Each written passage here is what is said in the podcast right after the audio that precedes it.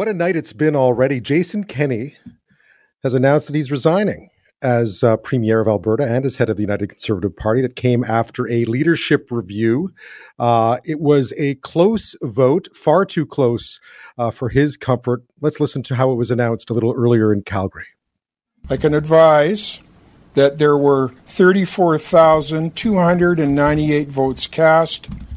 There were 17,638 yes votes and 16,660 no votes. These numbers represent 51.4% yes and 48%, 48.6% no. Well, too close for comfort. Um, Kenney had said earlier that even on a close vote, he might be tempted to stay in power, to stay as both premier and as a party leader. But uh, it turns out that was just too close. Uh, he took to the podium soon after, and uh, this is what he had to say. While 51% of the vote passes the constitutional threshold of a majority, it clearly is not adequate support to continue on as leader. And that is why tonight I have informed the president of the party of my intention to step down as leader of the United Conservative Party. I'm sorry, but friends, I truly believe that we need to move forward united. We need to put the past behind us. And our members, a large number of our members, have asked for an opportunity to clear the air through a leadership election.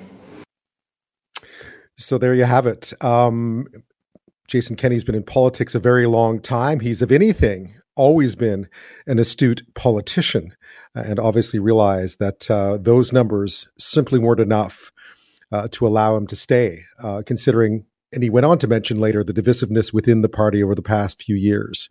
Uh, so it brings to an end uh, what has been a upstoried political career. It may not be over yet, uh, but certainly a short time uh, in provincial politics, or at least as Alberta Premier just three years. Surprised, perhaps. Uh, the writing perhaps was on the wall. It was hard to tell going in.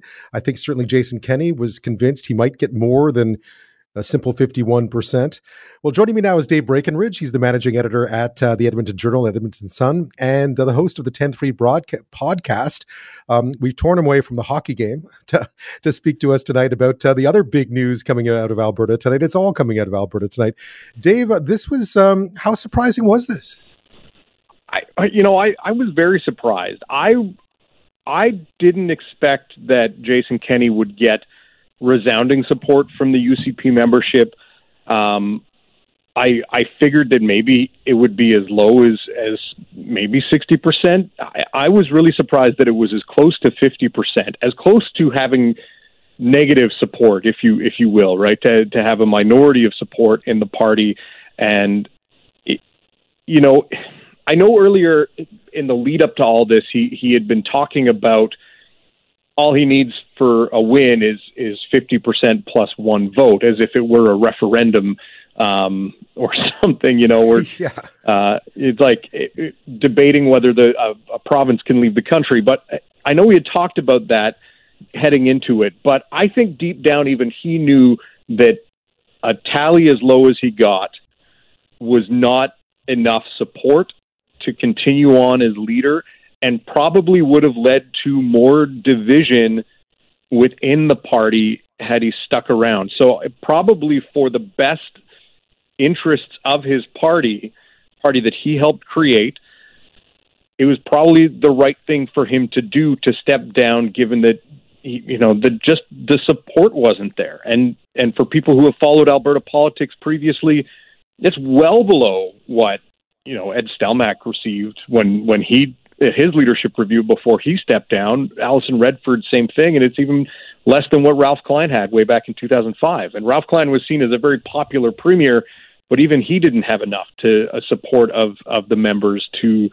to hang on to his own leadership. So I think uh, for Jason Kenney, surprising that it was that low, but not surprising he made the decision that he did to announce his resignation as leader.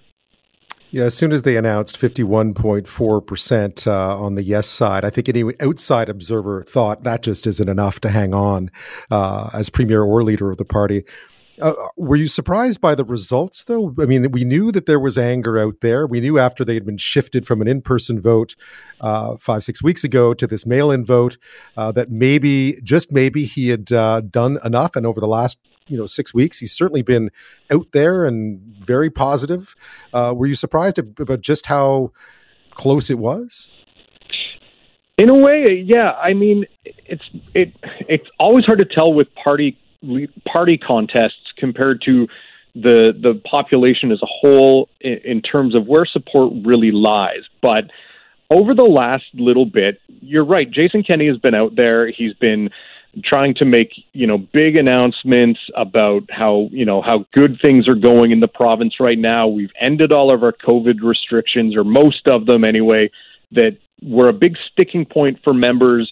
We're starting to see some positive economic signs. So he was really out there, and other members of his, his cabinet who are seen as Kenney loyalists were out there really trying to sell this idea that things are good right now, and probably hoping that that might sway some people uh, to to vote that yes, we support our leader. But I, so in a way, I am surprised is is that this is a guy who's got a, a history of really strong campaigning, uh, both at the federal and, and at the provincial level, um, and strong organizing, and and really has kind of worked hard to portray a, a positive image. But at the end of the day, right, the the party membership are not happy with where things are at, and I think it almost has more to do with judging him for how unpopular the party is under his leadership with a broad base of Albertans as opposed to what they think about him in terms of one policy or another.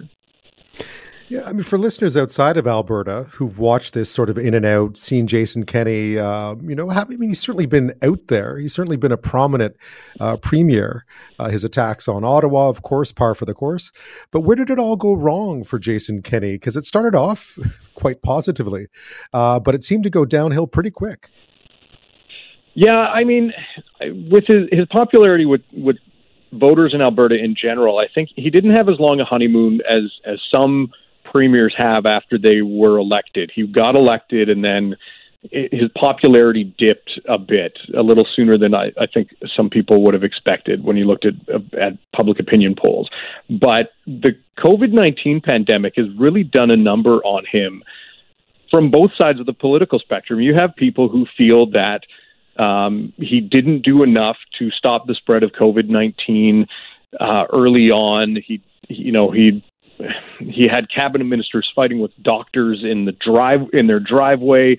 Right. Um, he that he didn't do enough to to make Alberta safer for people during the COVID nineteen pandemic. And on the flip side, there's a whole swath of people within his party who feel that they went way too far. That you know restrictions on restaurants and and other businesses were too harsh and were too anti-business and caused people to lose their jobs and were anti you know went against the whole notion of freedom uh, as a word we've heard a lot over the last couple of years. So he was really getting it from both sides through the last two years, and I think that that just sank his his support with the whole of the province and and really there fomented this anger uh, among his own party members, specifically those who who felt that COVID nineteen wasn't as bad as people were making it out to be, and restrictions were very anti-business, which is something that he campaigned on being very pro-business. I'm speaking with Dave Breakenridge, managing editor at the Edmonton Journal and Edmonton Sun, and the host of the 10 3 podcast. We're talking about Jason Kenney. Uh, tonight, uh, the judgment was served by the membership of the United Conservative Party. Uh, they did uh, favor him. Yet the yes side did win uh, in this case. Uh, the support for Jason Kenney was above 50%, but 51.4%, just not enough. And Jason Kenney shortly after announced that he would be stepping down both as leader of the party and as premier of Alberta. it, it is a, a stunning turn of events politically, really. Rachel Notley tonight, uh, the opposition leader, saying, I want to thank Jason Kenney for his public service. Uh, there are obviously many things about which we don't agree, but that doesn't negate the time and sacrifice that goes into taking on the role of premier. The work is never easy. The days are long and often difficult, as I'm sure today is. I wish Jason the best. I will have more to say to Albertans tomorrow. After this, we'll talk about what comes next. Don't go away. About uh, Jason Kenney tonight. Jason Kenney's resigned. Uh, it was uh, the results of his leadership review, his United Conservative Party leadership review. The mail in ballots all counted. Only 51%, 51.4% of his party uh, offered them his, uh, you know, a, a, vote of confidence. Uh, and of course, uh, nearly half said absolutely not. They wanted to move on. And upon reflection, even though he'd said that he may be willing to live with a close vote, clearly that one was too close. I'm speaking with Dave Breakenridge. He's the um, editor of the Edmonton Journal and the Edmonton Sun, the host of the 10-3 podcast as well about uh, what happened. And uh, I guess the big question now is what happens next? Uh, this is going to all unfold pretty quickly, I think, for at least an interim replacement. Then they have to find a new leader before an election next year. Yeah, I mean, the timeline is pretty tight. I can't imagine any party really wants to be in the middle of a leadership race with the clock ticking down less than a year toward the next election. But that's the position that UCP members have put their party in. Um, and some may argue that that's the position Jason Kenney put the party in. But that's so that's where they're at. So uh, the UCP caucus is set to have a caucus meeting Thursday. They could potentially have an interim leader in place by tomorrow. Um, whoever wins the interim leadership cannot run for permanent leadership. So that might exclude some MLAs who have designs on on taking over for Jason Kenney in the long term and, and leading the party into the next election. And there are MLAs that whose names have been out there. There's um, Brian Jean, who came back to provincial politics with the sole purpose of ousting Jason Kenney, and and uh, there's Doug Schweitzer, um, cabinet minister. Um, there are a handful of other names that are being tossed out around out there. I know uh, former radio host Danielle Smith is has a press conference scheduled for Thursday as well. She could easily announce her intentions to run for leader, but for the time being, there'll be an interim leader chosen. That person will be uh, sworn in as premier, I believe. One interesting thing, and our, one of our legislature reporters just pointed this out on Twitter, is that mm-hmm. in his speech, Jason Kenney talked about um, the party members have asked for an opportunity to clear the air through a leadership election. So he announced he's stepping down as leader, and right. I don't necessarily think he's going to run again for the leadership, but he the possibility he is there. And he could actually, you know, run a solid campaign and beat out a bunch of other contenders. He has 51% support of the members of the party. So that would be an interesting. Yeah, I mean, certainly he'd be the one would suspect that uh, that he might be the favorite if he went in right now uh, with, with, the with the fifty one percent. Interestingly enough, Brian Jean uh, just tweeted, "I want to thank Jason Kenney for his quarter century of public service for Albertans and Canadians. As I've said for several weeks now, no one understands political traditions and conventions more than Jason Kenney, and I want to thank him for his decent and honorable concessions." So Brian Jean basically saying, "Thanks for your quarter century of public service," which would suggest Brian Jean doesn't think he's running again. so, mm-hmm. um, yeah, it'll it'll be it'll be interesting to see. Uh, you mentioned some of the favorites. I mean, where does this leave Rachel Notley and the NDP uh, going into that this election a year from now? Well, I know a lot of people thought that she would be happier to be facing Jason Kenney next May than another possible leader because Jason Kenney is is so unpopular with Albertans right now. It would appear to be an easy victory. The same can hold true for the UCP in general. Like you, you may get a leader who's popular with the UCP base, but who may not appeal to mainstream Alberta voters. It's really hard to say. There there are some leaders who poll better than Jason Kenney was polling against Rachel Notley, and there are, we don't we don't know what the leadership race is going to look like.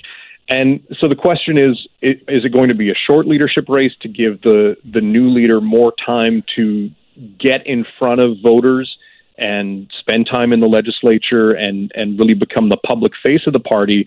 And does that do the party um, good in terms of in terms of its electoral chances, or will they have maybe a little longer of a leadership race to give contestants a chance to really debate the future of the party?